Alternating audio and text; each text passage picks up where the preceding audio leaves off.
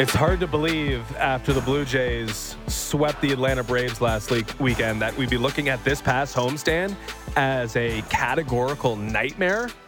But that is the case after losing three or four to the Yankees and then getting swept by the Baltimore Orioles over the weekend. To discuss that and more, Kaitlyn McGrath of The Athletic joins us. Good morning, Kaitlyn. Good morning. Uh, so, how are things? Like, uh, uh, you know, I guess as it pertains to the Blue Jays, how are things with the Blue Jays? When you sum up this Blue Jays weekend for us, what went wrong? What does it mean? Are there like some real takes from what we saw here against the Orioles, and by extension, what we've seen recently inside the American League East? Yeah, I mean, you kind of summed it up in your intro. I mean, it was a long homestand, and when we entered it, it was like here's a great opportunity for the Blue Jays. They had played up until that point the fewest amount of home games for uh, an American League team, I believe. And so it's like you have 10 games like to play your best baseball. To that point, they'd been playing really well at home. Um, it started off well against the Braves, and then it just really went downhill from there. Um, so yeah, I mean, it's not great to lose uh, what a six of seven to your American League East opponents. Um, on the one hand, I thought that the Blue Jays didn't play well. So maybe that's almost like a weird positive because it's like they almost beat themselves in a lot of ways. Like there were their errors. I thought the pitching, at least the starting pitching, was relatively okay, um, but the hitting just was not there at all. Um, outside of maybe, you know, a, a clutch hit in that Yankees win from Danny Jansen, um, I think they had a big inning in that one Yankees game, the first game, but they were down like six or seven already, so kind of too much to come back. But outside of those um, instances, like the you know the offense just was really not coming through. They had plenty of opportunities, and so again, like it's not like they're having trouble getting guys on base; they're having trouble cashing them in. So on the one hand, the positive is like, okay, well at least they're still getting some hits. It's just they're not getting the key one, but that's kind of the main issue, right? Well, that's been a problem with this team. And look, it's not constantly been a problem. They have gone on great stretches where they were driving in anybody who came on base more so last year than what we've seen this season. But this feels like it's been a hobby horse that, you know, the fan base specifically has been kind of beating up on for, for a while now.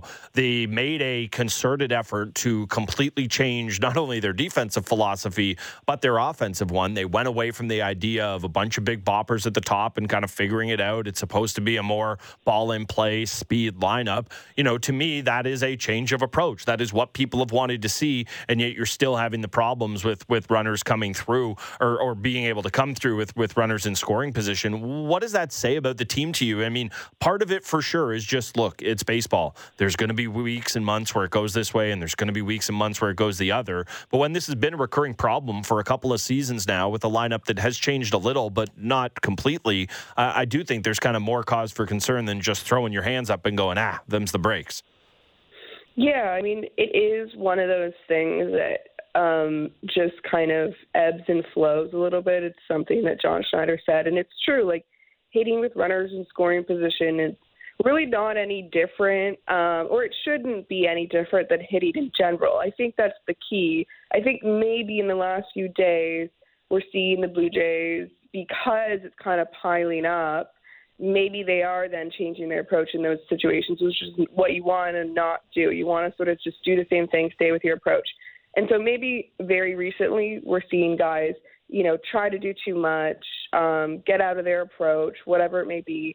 Um, and so that sort of exasperates things. But I think in general, like, it's not you shouldn't be doing anything different in these situations, right? And if you have a good hitting team, most likely you're going to have a good hitting team in with runners in scoring position. Like it's not like things change. So I do think that at some point the Blue Jays are going to get a big hit. They're going to have a huge sigh of relief, and things are going to just kind of go back to what we expect. But to answer your question, I mean, I do think that there's some. I mean, George Springer was off to a very slow start. I know he kind of picked it up a little bit this weekend, and so you're seeing kind of better signs. He's hitting the ball harder. He had a home run, um, so maybe that's a good sign. I think Vlad has also sort of slowed down. He did not have a great weekend. Um, Bo also slowing down a little bit from like the insane pace that he was on. Matt Chapman. So there's a few guys that like at the top of your lineup that were really driving things. Um, maybe George Springer excluded. Um, that slowed down a little bit. And so if the top of the order isn't getting it done, then you're placing a lot of pressure on the middle and the bottom. So I think it's like a bit of a lineup out of sync right now, and also just some guys that you normally have been able to count on, and they're not quite coming through in those big spots. Um, but all those guys I listed, they're very talented, experienced, good hitters, and so you would assume that they go back to their norms as well. And I, I do think it's frustrating to say this, like you said, but sometimes you do have to say like it just was a really bad week, and that that happens in baseball. Yeah, it's definitely possible that, hey, in June they tear the cover off the ball and cash in a million runs. And in September, you're talking about like meaningful games. It's like, oh, there's no reason to think that there's going to be a problem with runners in scoring position because that's the way baseball works. But this one in six stretch, like, I feel like there have been real things. So, what's like the realest concern that's been brought to the fore here in this latest skid? Like, what is actually an issue when looking at the long term with this Blue Jays team? Well, I mean, they've dug themselves a bit of a hole against the American League East. Um, I think they only have like five wins against the American five League. Five and twelve. Five and twelve. Okay, um, so that's not great, right? Like, so then you're a with the balanced schedule, you're not seeing them as many times, so you don't have as many opportunities to kind of dig yourself out of that hole. And so, to me, like that may be something that maybe come September it is haunting them a little bit, right? Like they have a chance now uh, they have four games against the Rays, so maybe you even that out a little bit. But again, we're talking about the Rays, who have been the best team in the American League. They've slowed down a little bit, like they're not on the same tear that they were on to start the season, but you know they're still a very good team, and they've been playing really well at home. And the Blue Jays just particularly do not play well at Tropicana Field, so it's like a weird, you know, uh, convergence of things there happening. But yeah, I mean, like on on the field, like it's hard to say because I think like the starting pitching to me is sort of other than Alek Manoah, but I think that he had a better start against the Baltimore Orioles. Um, I think the starting pitching has kind of been what I expected it to be. Um, you know, the bullpen, it's going to ebb and flow a lot. The offense, like I said, was the thing that stuck out to me this past week where it's not coming through, but I don't know if I'm too worried about that yet. I want to sort of like larger sample size to see here what happens with the offense. But yeah, I guess I would say like the record against the American League East is something that now we're going to have to be sort of watchful of and mindful of because that's quite a big hole to dig yourself out of. I don't want to make too big a moment uh, or too too big a milestone moment out of this because look, everybody makes mistakes. Players make errors. Players chase pitches they shouldn't. Uh, a skipper's allowed to make one as well. But Alek Manoah has been waiting all season for for a glimmer of hope. Uh, I'm not going to say it was the sterling start he wanted, but it was the closest thing we've seen to it in a while. And that's just a major gaffe by John Schneider to force him to come out of the game. Now, I don't know what you do about it going forward. It's done. The, he had to come out. You know, you hope Manoah can continue that momentum going forward. Is there any worry that Manoah kind of having to come out of the game when he finally had found something and was feeling good is going to kind of halt the momentum that, that he could have possibly taken out of that start? I mean, I I don't think so. I mean, I think that obviously it was a crummy way to come out of the game. Um, it's also my understanding that like it could have been the time he was coming out of the game anyway. He kind of talked himself into staying in, and then obviously he had to come out though because of the mountain visit situation. So it was 85 pitches, so he could have gone a little longer. He wasn't exactly going to go too too much longer. I think that if you're Manoah, though, you just focus on the good of that outing. Focus on, like you said, maybe not uh, the best start, but certainly one that was going in a positive direction, especially considering what his other starts have been this season. So I think if you're him and I think if you're the Blue Jays, like you just focus on that. Focus on what you were doing to get hitters out, getting success on the mound, doing things, competing, all these things that are very Alek Manoah. Just focus on that and, and just kind of forget about the way that you came out of the game. Like it was a bad moment for the manager, obviously bad moment for maybe the coaches too, who uh, obviously didn't stop him, lost track, or didn't realize what was happening until it was too late. So not the finest hour there for the Blue Jays dugout, but if you're Manoah, just sort of, I would say, just look at all the positives of that and sort of just try to forget about the way that it ended, unfortunately. Last one here for you, Kaitlyn. I think one of the more uh, annoying things as a fan of the Toronto Blue Jays would be okay, we made concessions with the lineup, right? You took Teo out because you wanted to bring balance and versatility and do all these different things and win baseball games a different way. You wanted to win baseball games through fundamentals and making smart decisions. And I think like part of that is what the manager did on the weekend. But like this is something that's omnipresent, right? Like not being dialed in, not being dialed in and executing on those fundamentals. We've seen errors in the field, we've seen base running mistakes mistakes. Like, is that something that ebbs and flows as well? Or is this team just maybe not precisely what it was built up to be? Well, I think that sometimes mistakes magnify when things aren't going well.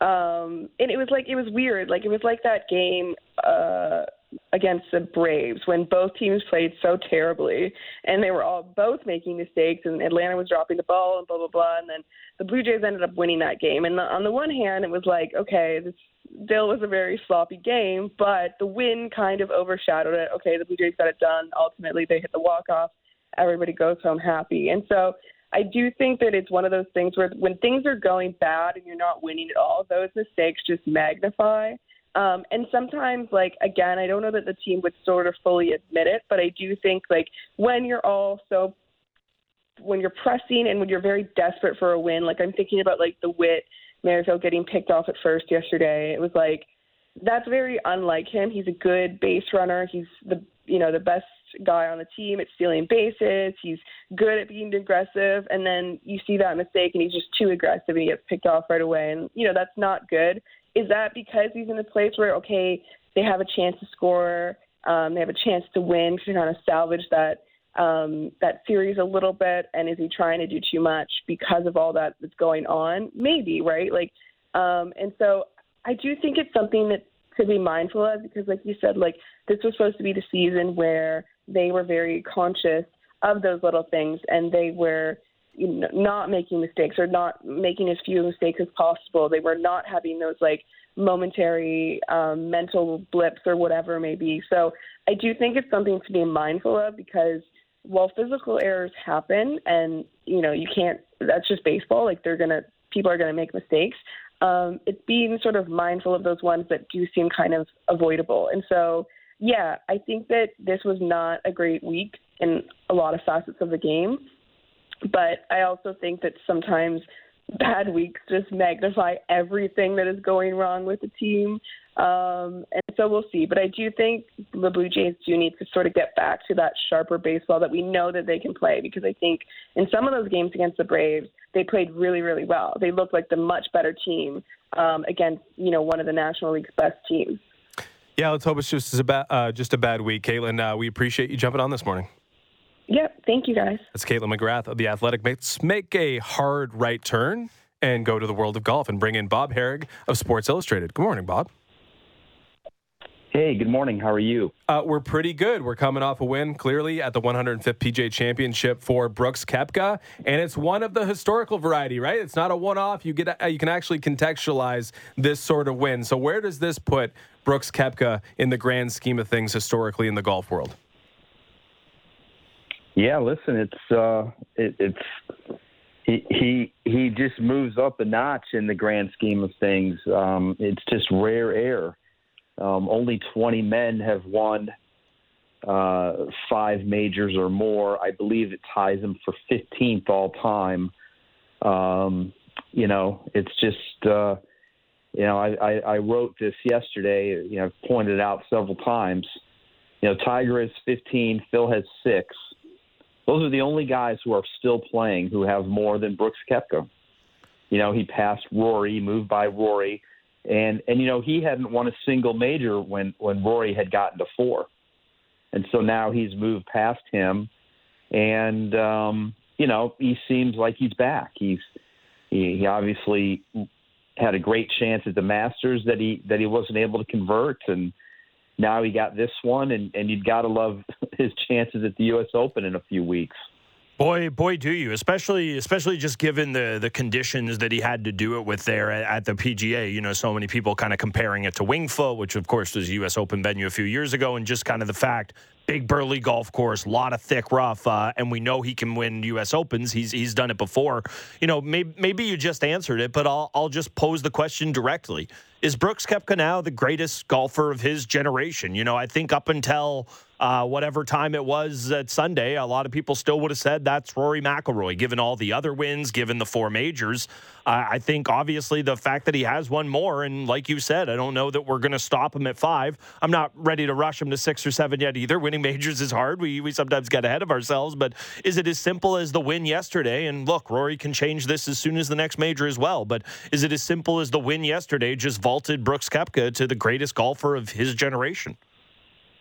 I think it's a fair discussion, certainly, um, just for the reasons that you pointed out. I mean, it's you know we we judge these guys by these tournaments, and if you just look at his record from 2017 on, I mean, not only does he have the five wins, but I believe he has four seconds, and you know, in 2021, when he was in bad shape, he had three top six finishes. He finished second to Phil. He was fourth at the U.S. Open with you know, a shaky back nine, and and he was sort of in the mix at the British Open that year. He finished sixth, so I mean, he wasn't really close at the end, but he he did have a chance going into that final day. I mean, you know, part of it is that too.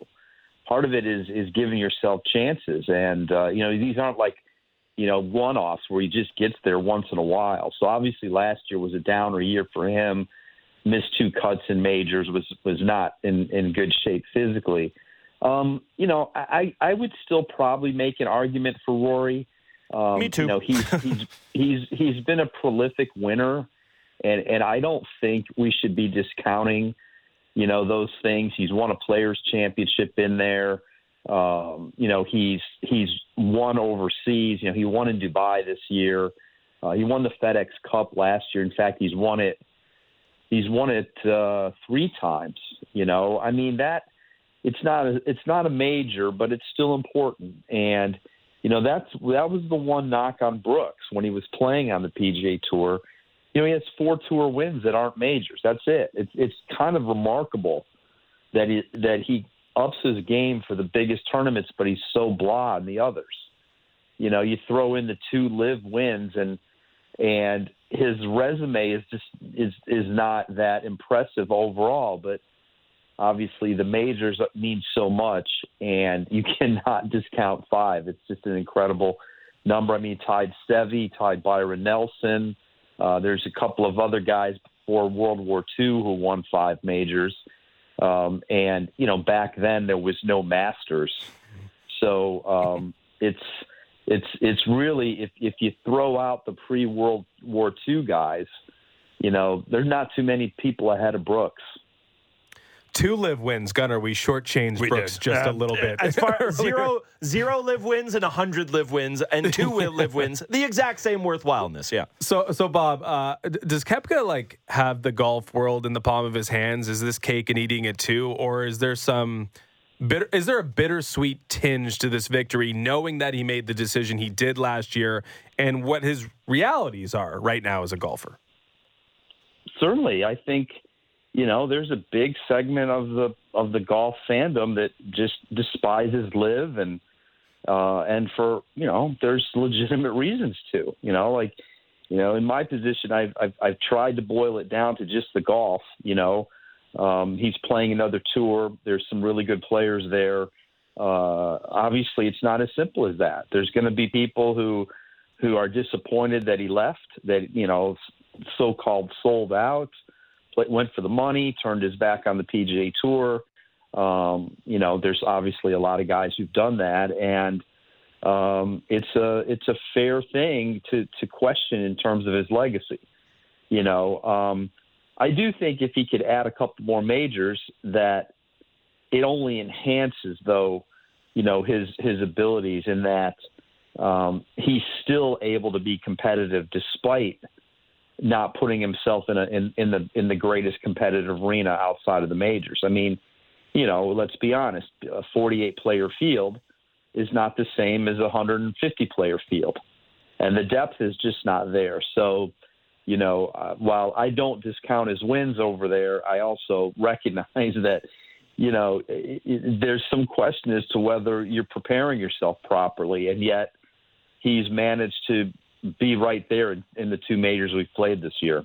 So you, you mentioned the idea of LIV and some people discount it, some people won't. I've heard the question bandied about of is this a win for LIV? Is it not? I personally myself don't think it changes anything. Now maybe that's some of my own. Uh, I don't know if you could tell. Not the biggest LIV fan. Uh, might be leaking into my questioning here, but the idea of there's been a, an argument of should these tournaments, the LIV tournaments, get world rank, rankings points? Do you think the idea of Koepka not being a former or one-time major winner, but a current major winner who pl- plays on LIV, Do you think that will alter the way that the discussion around world ranking points are, is changed at all? And should it? Because personally, for me, it shouldn't change anything about it. It's a three. It's a three round event, like you said. There's no cut, limited field. They aren't real tournaments. They shouldn't get rankings points. But now that they have a major winner playing in them and a current one, do you think it'll change anything? And should it? Well, I I don't think the argument should be based on on that. To be honest, I mean um, I, I think it strengthens it from the LIV standpoint. But I, I think, you know, the way I've tried to look at this is the OWGR is meant to try to rank all professional players across the world. Um, how do you compare somebody playing the Asian Tour or the Sunshine Tour to someone playing the PGA Tour? It's very difficult. Those tournaments have weak fields. Some of them are 54 a whole event you know, I, I'm I, I try to look at this pragmatically and take and take the, you know, the, sort of the emotion out of it. And I do think they should get points if they make some changes. I think that the OWGR should be above the pettiness. I think that's being petty at this point of trying to push them down because you don't like it.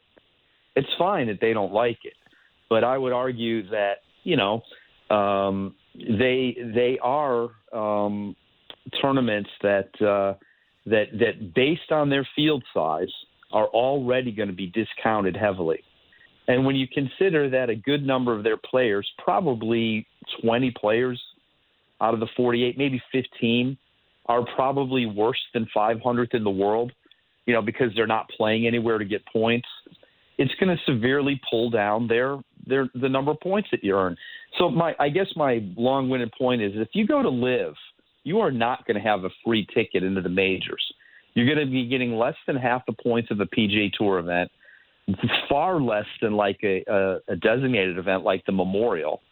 Um, probably half of, a, of of what you're going to get at say like the Canadian Open, and even like one of the tour's worst events this year in terms of field strength, the Mexico Open it's it's far less than that. It's like ten points less than that. So, you know, you're going to have to play your tail off on LIV to make any moves.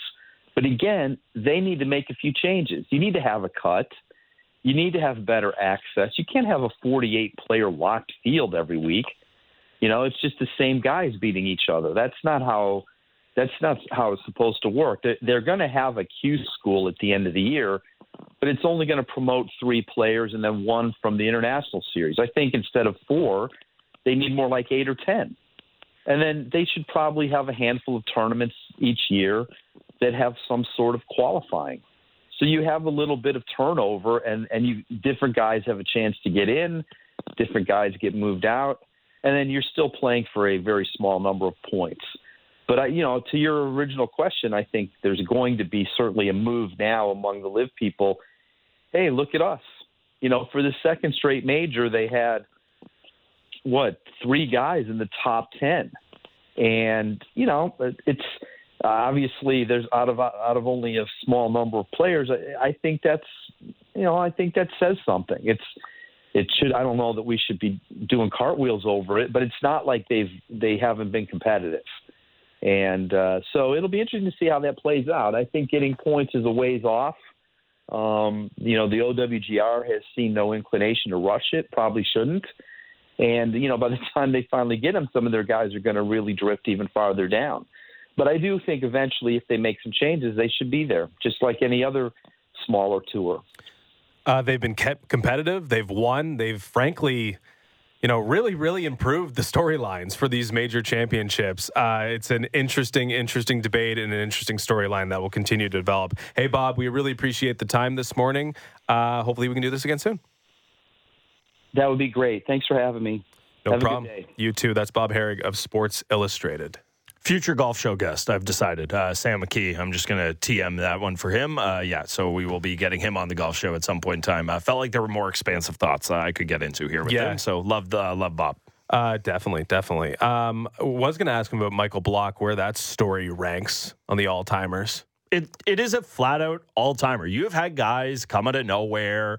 I mean, Corey Conners was once so every tournament, or not every tournament, but most tournaments have what's called a Monday qualifier. It's exactly what it sounds like. It's a tournament on Monday. Sometimes there's one spot up for grabs. Sometimes there's two. Conners is a guy who has made a big run as a Monday qualifier. Typically, that's kind of the best story you could possibly get in golf. Occasionally, you'll get someone on a sponsor's exemption who handles himself well, and it's like, wow, they made it to the weekend the fact that Michael Block made it to the weekend would have been an incredible story. He's paired up with Justin Rose. He's crying when they tell him he's going to be playing with Rory McIlroy. he's shushing the crowd on 18 because they're more excited about him than they are about Rory. I mean, I it was funny. I, was talking with buddies about this last Big night hug for Brooks on the way big, out. big hug for Brooks. And people are saying, oh, is there going to be a movie about this? And I was thinking, oh, come on, that's too much. No, there absolutely should be a movie about this. This is like, I'm not saying it's like, you know, a, cinem- a cinematic masterpiece. This is totally something I'd watch on TV at three o'clock on a, uh, on a, on a Sunday afternoon uh, when the Blue Jays game has already ended or something like that. But this this is just it's too cool. It's the perfect story. It's incredible. And again, it's going to lead to so much more. We throw around the term life-changing moment. This could literally change this guy's life. I mean, I'm not going to pretend to know what he makes for his salary. It ain't 300k. It's probably half of that if he's lucky. I think there was over 2,000 Something, private yeah. sessions he had to do in order to make that money. Yeah, saw that stat from Justin Ray at buck 25 uh, or 125 Think bucks for a lesson. $125 for an hour to get a lesson from Michael Block. Well, and this is so here's all of the like, let's not follow up on this because there were all the scenes of his club and they're loving him and they're shooting blocky, go do it. If you're like, I don't know, I'm not going to pretend to know the dynamics of uh, Southern California country clubs, but like, if you were a rival club, would it not be the greatest move ever to poach him? Like, mm. why would you not do that? I mean, who knows? Everyone wants a piece of the he's block. going. a He's chip off the old He's, block. he's going to get a TaylorMade commercial. He's a TaylorMade staffer. He's paired up with Rory McIlroy, who is also one of those. They're 100% just taking the footage from that final round, and whether it's a full TV ad or it just goes on IG, this guy's going to have his 15 moments in the 15 minutes in the sun. And honestly, it's it's moments like this where you know, he wasn't striving for it. This wasn't somebody who was looking for his 15 minutes. It was somebody who was going to go play a golf tournament. And again, when he packed his bag, I guarantee you, maybe he didn't say this out loud, but in his heart of hearts, he thought, I'm going to go play a couple rounds and I'm going to come home. This he guy- brought he brought two shirts. he he was out at the bar on Saturday night. There were people who saw him out on the town wherever in Rochester. I don't know if he consumed the garbage plate that we talked about that last week. I hope not for his own health and however he performed. But honestly, an incredible story.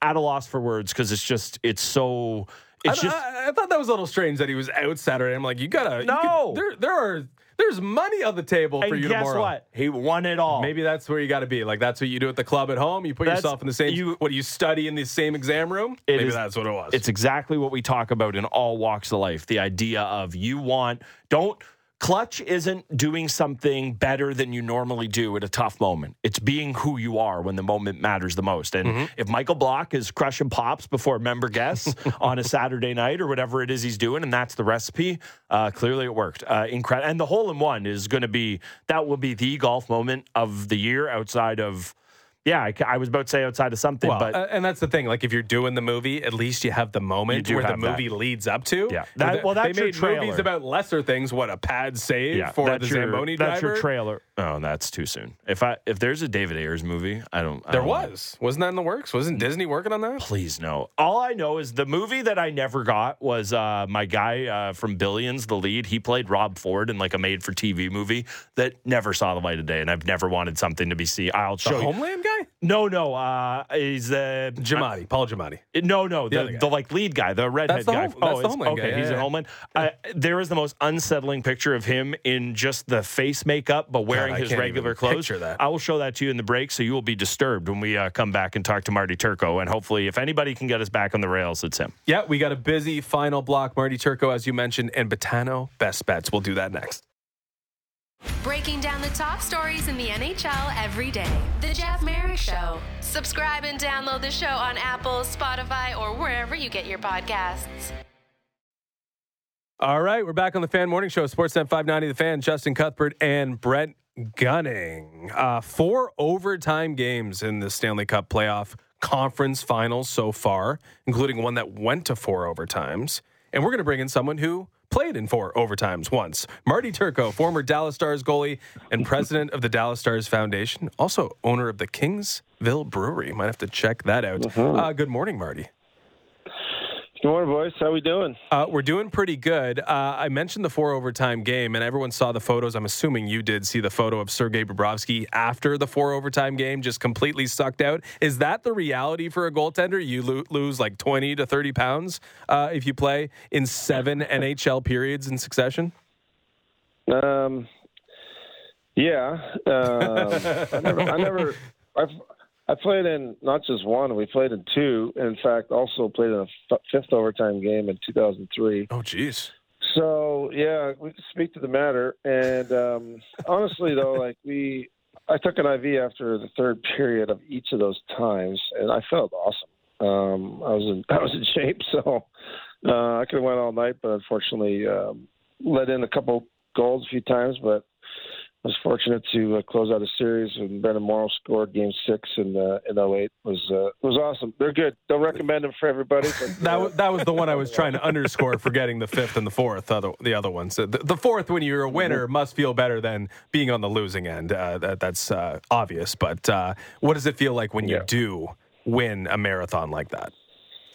Oh, it's it was great, especially the year before we'd lost and had another one a few years before that. So I was just kind of waiting for the hero and got it. And uh, that one was that one was at home and uh, to close out a series. So it was, um, you know, exhilarating. And uh, honestly, people still talk about that game, that goal um, uh, in Dallas. And so it was. Uh, it was an awesome feeling, and um, and uh, uh, yeah, I mean, if you if you can get out there and, and win it, I recommend it. But if not, just um, careful. It's a it's a tough t- it's a tough one to take. yeah, I would imagine so. You know, just thinking, and uh, you know, I know you're all teammates, you're all pulling on the same rope. I can only imagine what's going through your head when you hear your teammates talk about how tired they are after, you know, they get to sit on the bench for long, long chunks of OT. You're out there for the entirety of it, Marty. And I know you could lean yeah. on the post once in a while, but man, it must kind of you must roll your eyes just a touch when you're hearing your your teammates going, "Oh, I'm so tired playing my 50 minutes of this, you know, 7-hour long game we've been in or whatever it is." Yeah, yeah. Well, you get used to it over a career anyway. They're all a bunch of complainers and whiners, so uh, you got you got to deal with them. You need them. You need them. So uh, we, we, we try to stroke the ego and uh, let them talk how tired they were. But uh, it is, and, and overtime you only get the one time out halfway through too, so you don't get too much of a of a break, and probably got to get water balls thrown to you if uh, when you need them. But uh, you just you're just in the zone, and anything can happen, and that's all you're thinking about. And uh, so, any complaining, anything else is just white noise at that point. You just uh, get your head down, trying to get the job done. So the Dallas Stars have lost the first two games of the Western Conference Final, both in overtime in Vegas. So that would suggest that this series has been played really close so far, which is two overtime goals separating these two teams. But where do you think the difference has lied uh, between Vegas and Dallas to start this series, with the Stars facing a two nothing deficit? Um.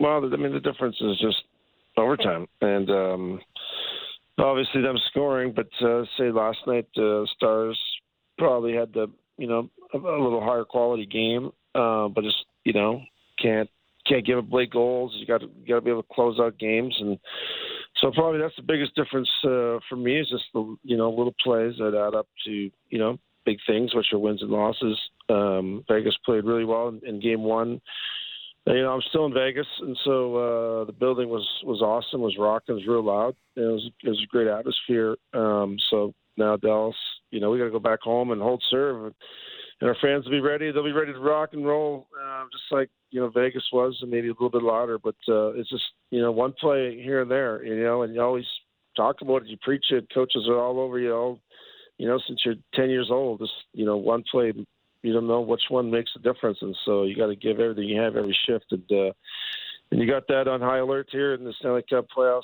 in this round, as you guys said, every game went to overtime. So uh, the little thing, little things matter, and um, you know I think the Stars could uh, could uh, use a few home wins to get back into this one. I don't think they have a choice. So much of goaltending analysis from someone like myself is uh, big throwing up of the hands and going, I don't know, they made the stop or, or they didn't. Obviously, I could tell you Jake Oettinger is a good goalie. I can't exactly explain to you why. What is it that you see in Jake Oettinger uh, that's kind of allowed him to rise to the kind of cream of the crop as far as NHL goalies go pretty early on in his NHL career? And I know it hasn't been the playoffs he's wanted necessarily, uh, but the bulk of body of work you've seen of this guy has been pretty good so far in his NHL career. What do you see in his game?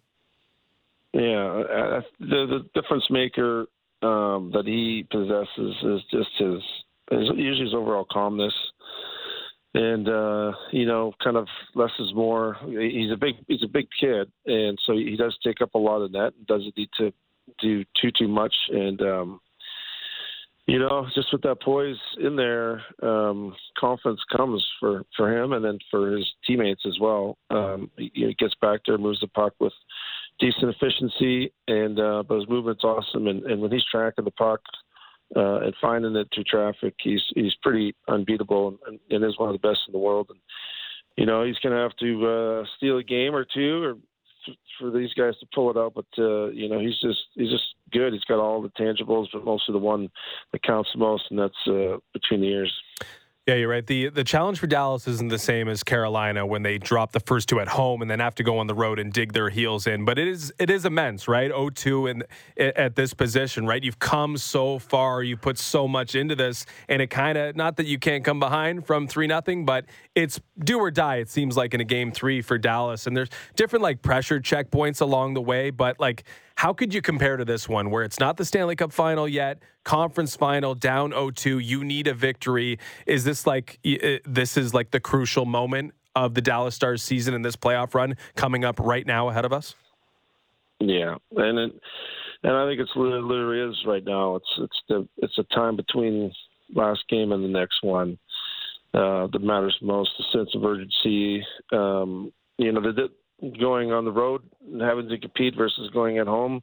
You know, we'd rather be in our position as stars versus what's going on in Carolina. But you know, there's also added pressure at home too, and sometimes you squeeze a little bit. But uh, we got the great, we got a great mix of veterans. You know, with Pavelski and Jamie Benn and a few others, and, uh, and, and young guys, right? Miro and Wyatt Johnston and uh, Roope Hintz. So we're, I think we got a good mix. Uh, we're gonna come out and, and and play real well at home, but. uh you're right. It's but it's tough, and you know these guys have come this far. It does feel daunting, but at the end of the day, we just go take care of business at home. It's uh, get it back to you know just a three game series, but there's a lot of work to do, um, and I know our fans are, are ready to see a great game on Tuesday night uh, back home in Texas. You, you talk about the Dallas fans, and that's kind of something I'm a little, just a little curious about. You know, I think a lot of other markets, you know, the Florida ones get painted as ah sunshine, and you know everything that gets said about Arizona. I don't know that people have a handle for what Texas, Dallas specifically is as a hockey market. I mean, we all remember Brett Hull, Brett Hull's goal many moons ago. This is now the second. Well, they had a cup run in the bubble. This is now another one that they could be on the cusp of here if they can turn things around. Just what is Dallas like as a as a hockey market, Marty? Yeah, I mean, people probably listening would be surprised to to know that uh, you know our hockey period uh, in North Texas uh, specifically is really grown. I mean, we've been there. This is our you know 30th almost. We came in 1993, so we're going to our 30th season of of uh, being in the NHL market there, and, and the hockey has really grown. Um, you know, boys, girls, uh, people of all walks of life are, are playing, and and and uh, you know when you have cup runs in the South, uh, they really help. Um, you kind of see what's happened here in Vegas, being a new franchise, but they're you know they've gone this deep four out of six years, and and winning winning uh, always does help. But uh, we're starting to get uh, some some roots in the ground of, of, being a, a new, a, more traditional hockey market with you know kids playing hockey and having built-in hockey fans for the rest of their lives. And so the, the Dallas Stars is in a you know in an area there's no team within probably 800 900 miles, and so uh, we dominate the the area, the market. It's gone really well. Our franchise is, has grown and has a done a good job. We, we own and operate 16 sheets of ice ourselves, and soon to be about 26 uh, with the rinks that we're going to be building in the area. And um, you know, our youth sports, uh, adult leagues, uh, and everything in between is just full. We, we don't have enough ice to, for people, but uh, you see it now in the, in the finals of the, the banners, uh, the bumper stickers, cars being painted around town, and uh, everybody just jumping on the board. It's uh, it's fun to see, and it makes a big difference for the future of our franchise. Marty, are you as fascinated by Sergei Bobrovsky's story uh, as I am? Uh, this is a guy who's lost his job every year. He's been in Florida at least at one point in the season, uh, gets paid $10.5 million, and looks like someone who's never going to give you value on that. But then he captures this moment, right, where he's virtually unbeatable and he can turn it on. Now, I'm not suggesting that like any goaltender can turn it on and be Sergei Bobrovsky right now, but is that kind of the nature of a goaltender where there are just moments in time where you are so dialed in, feeling it to the extent where you just do reach your top form. And your top level, if you're a guy like Sergei Bobrovsky, is well, you've won multiple Vezinas, and if you win the Conn Smythe Trophy this year, you're going to the Hall of Fame. Is is that just ha- what happens with goaltenders? Is that the nature of goaltenders, or is Bobrovsky just this singular case? Um, a good question. I, I kind of leaning towards more of a singular case. Um, not that others can't and won't, but it's it's it's less than you think, in my opinion. Um, just to do it for multiple seasons uh, at this high level uh, for this this many times, um, you, you, you just don't see it. You, we've seen some runs of guys in one year, but uh, he's done it before. Uh, and he is really talented. It's uh, it, it is funny to say that uh, they always said their future goalie, right, in, in Florida, and it wasn't him. Uh, but I'm sure they're they're feeling pretty darn lucky to have him right now and playing this way because uh, you know when we're watching, he's just locked in and. And you just don't see that with everybody because um, he is literally stealing games and giving that team a chance to win and, and willing it. It feels like, and um, so they're they're quite fortunate. I think it's uh, more singular in that case to, for the question. It's like he's just a, one of those talents um, you know that when he's on, he's on, and he could do it for long stretches. So it's it's been fun to watch for for me as a goalie. Uh, I know Carolina's could, could doesn't like it that much. They wish they could squeeze one more in, but uh, he's, he's he's fun to watch. He's, he's been one of the better ones for a long time. But it is the nature of the business, the ebbs and flows and the ups and downs. It's hard to be on all the time, and um, and now you know you don't no one's playing 60 some games really anymore. It's kind of not the thing. So you kind of want two goalies, but uh, come playoff time, you ride one out, and uh, they're they're getting they're getting their value now right during the during these playoffs. It's been a treat for for me and and obviously for Florida. Well, yeah, that's that's kind of what I wanted to ask you about. You just look at the four teams that are left, and you've got two teams now. Uh, like we said, it's been boy a long, winding road to get there. But Bobrovsky, who makes ten sheets a year, so obviously he's your guy. Jake Oettinger, we just talked about how how Dallas feels about him, and rightfully so. And then when you look at the Hurricanes, it's a revolving door through the crease. It feels like every time I watch a game, they have a different goalie in there, and hey, they can all be good on any given night. And then we see what happens with Vegas. What do you make of the kind of boom or bust approach that teams seem to take? To goaltending. Either you've got one of these super studs and you trust them a bunch, or it is continuing throwing stuff at the wall until you find someone who sticks. I mean, the Leafs went through that here, and a lot of teams have, have taken that approach. Well, what do you make of that as far as NHL teams are going, Marty? Well, I think those teams that have taken that approach really wasn't by design. you know, it's just it's injuries or or just not good play. And I mean, I just looked right here in Vegas. I mean, people they have in their locker room are pretty talented, but uh, you know, for them to give the have the confidence and Adin Hill to get up there and do what he's doing and, and get them to two victories and start the series is, uh, you know, it's really impressive. I'm, I'm, I'm pretty sure each team when they when they start the season they would tell you who their playoff goalie would be if they had to pick it all right then, but it, that's just not how it goes. And so to have depth in your organization is is important. Uh, and, and I think most importantly is is the work that they're getting in not just in the NHL, but the guys in the minors too, to make sure that they are ready. And so, I think the training, the coaches, the practicing uh, on ice and off ice stuff that they do really gives everybody a chance to be successful. So when they get here, some of them they don't miss a beat and they just step right into the NHL, even if they're not used to it, without any experience, and uh, and have success because uh, the way things are going now. And uh, you got to applaud those teams that get their goaltenders, uh, you know, ready. And um, but it's not by design. You know, it's we we wanted Jake to be here. He is, and uh, you know, the Leafs wanted somebody, and, and Carolina wanted somebody, and it just doesn't work out. You kind of got to plan for the worst, and uh, some teams have seen it, but it works with the when they got the right person there to come in and help out. And a lot of times you're just crossing your fingers and you're hoping because you don't know. But these guys, uh, a lot of guys have played really well during these Stanley Cup playoffs that uh, you really don't know who they are. So it's uh, it's been neat to watch. Hey, Marty, we appreciate the time this morning. We appreciate you getting up early for us uh, in Vegas. Best of luck uh, in game three. We're hoping to see that series extended. So, yeah, get the get a victory, Dallas. Yeah, yeah, we we do. We want to crack open some cold Kingsville beers when uh, after a big win Tuesday. There you go. Uh, that's Marty Turco, former Stars goaltender, president of the Dallas Stars Foundation, and owns owner rather of Kingsville Brewery. Uh, some news out of the NBA world: Carmelo Anthony saw that has announced his retirement. This is one of those. Oh, okay. I thought could have swore that already happened. I do not disparage Melo. There's just a guy who hit me at a perfect time in life. I remember that Final Four championship run at Cuse like it was nothing. Uh, will not say a bad word about him, but could have swore he was already retired. Love it. My type of basketball player. There's a reason why I love DeMar DeRozan. I love guys who are bucket getters. Melo was a bucket getter, not an analytical guy, not three or in the paint. It's just and a, a legend, guy. legend at the bank just a guy who goes out, yeah, goes out, knocks off the rim wherever way, or knocks off the backboard, whatever way it's got to go in. Melo found a way in his prime. Let's get to Betano Best Bets. It's time for Best Bets brought to you by Betano, the 2022 Global Sports Betting Operator of the Year. Uh, I'm going with a little bit of a weird one because there's okay. so many offerings, yes. as we know, on Betano. Um, I have been s- totally flummoxed by the first four games of the conference finals so far in the Stanley Cup playoffs.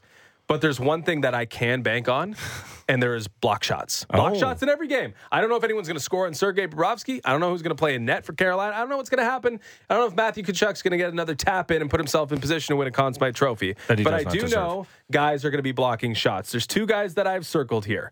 Over one and a half block shots. Brent Burns minus 111. Marc Staal minus 108. I'm going to go with Staal as my best bet. Okay. However, the guy who has blocked more shots per minute of ice is Brent Burns. Mm. But this Carolina team is desperate. This Carolina team loves to put shots on net. This Carolina team does not hold onto the puck very long. They get it off their stick, they get it towards the net. I think Marc Staal will be hanging out in front of the net because that's what Marc Staal does. So Marc Staal blocks two or more shots in the game, minus 108. The over on Marc Staal block shots is my best bet. That's all very well thought out and reasoned. I'm going to tell you there's no way the Florida Panthers are about to take back to back 3 0 series leads. And there's no way every game for the rest of eternity is going to go to overtime. So, what does that add up together? That adds to the Carolina Hurricanes winning in regulation. You know me, I hate these coward minus numbers plus 150 regulation win for the Hurricanes. Maybe I'm just speaking it into existence, but I truly believe it as well. That is my best bet. Man, I'm not stepping in front of the Florida Panthers anymore. I think I'm done. I think I'm done. This playoffs or these conference finals, I mean, the four overtime games, it could go any which way, but I really wanted to see Dallas and Carolina in the final. And it feels like that is got no chance of happening because it feels like the charmed existences belong to Vegas and Florida. It seems like they're on a collision course. I just do not want to lose any more money to Matthew Tkachuk in the Cardiac Cats. Very fair, very fair. Uh, I don't think any of these teams deserve to be here other than Vegas. So uh, here, here we are. I'm not even convinced about Vegas, man. Yeah, I'm just not convinced. Yeah, and uh, that was your best bet brought to you by uh, Betano. That is the uh, best bet brought to you by Betano. The game starts now. Uh, yeah, so this was a fun couple weeks and a day, 11 days, Gunner. Definitely, definitely appreciate uh, you jumping on. Ailish, as a reminder, will be back tomorrow, but we covered a lot of stuff. We covered I believe game three on between Sounds the Panthers good. and the Leafs. The week of speculation, and now finally we've reached some actual decisions from the Toronto Maple Leafs and Brendan Shanahan moving on from Kyle Dubas. Uh, I'm doing it now. Just uh, I know he's not here, but Daniele, should the Leafs find a GM in the next week, I will be booking myself for that 6:30 time slot. So just putting that uh, on the in the air and on paper now. Predictions quick. Will it be Treliving? No, it won't be Treliving. Somebody else, somebody unexpected, and I don't think I'm going to like it. And looking at odds. It feels like it feels like there's a chance something could come out of left field, and my fingers are crossed that that happens. Uh, Fan Morning Show will be back with Ailish Forfar tomorrow. Gunner, thanks again. We'll chat soon.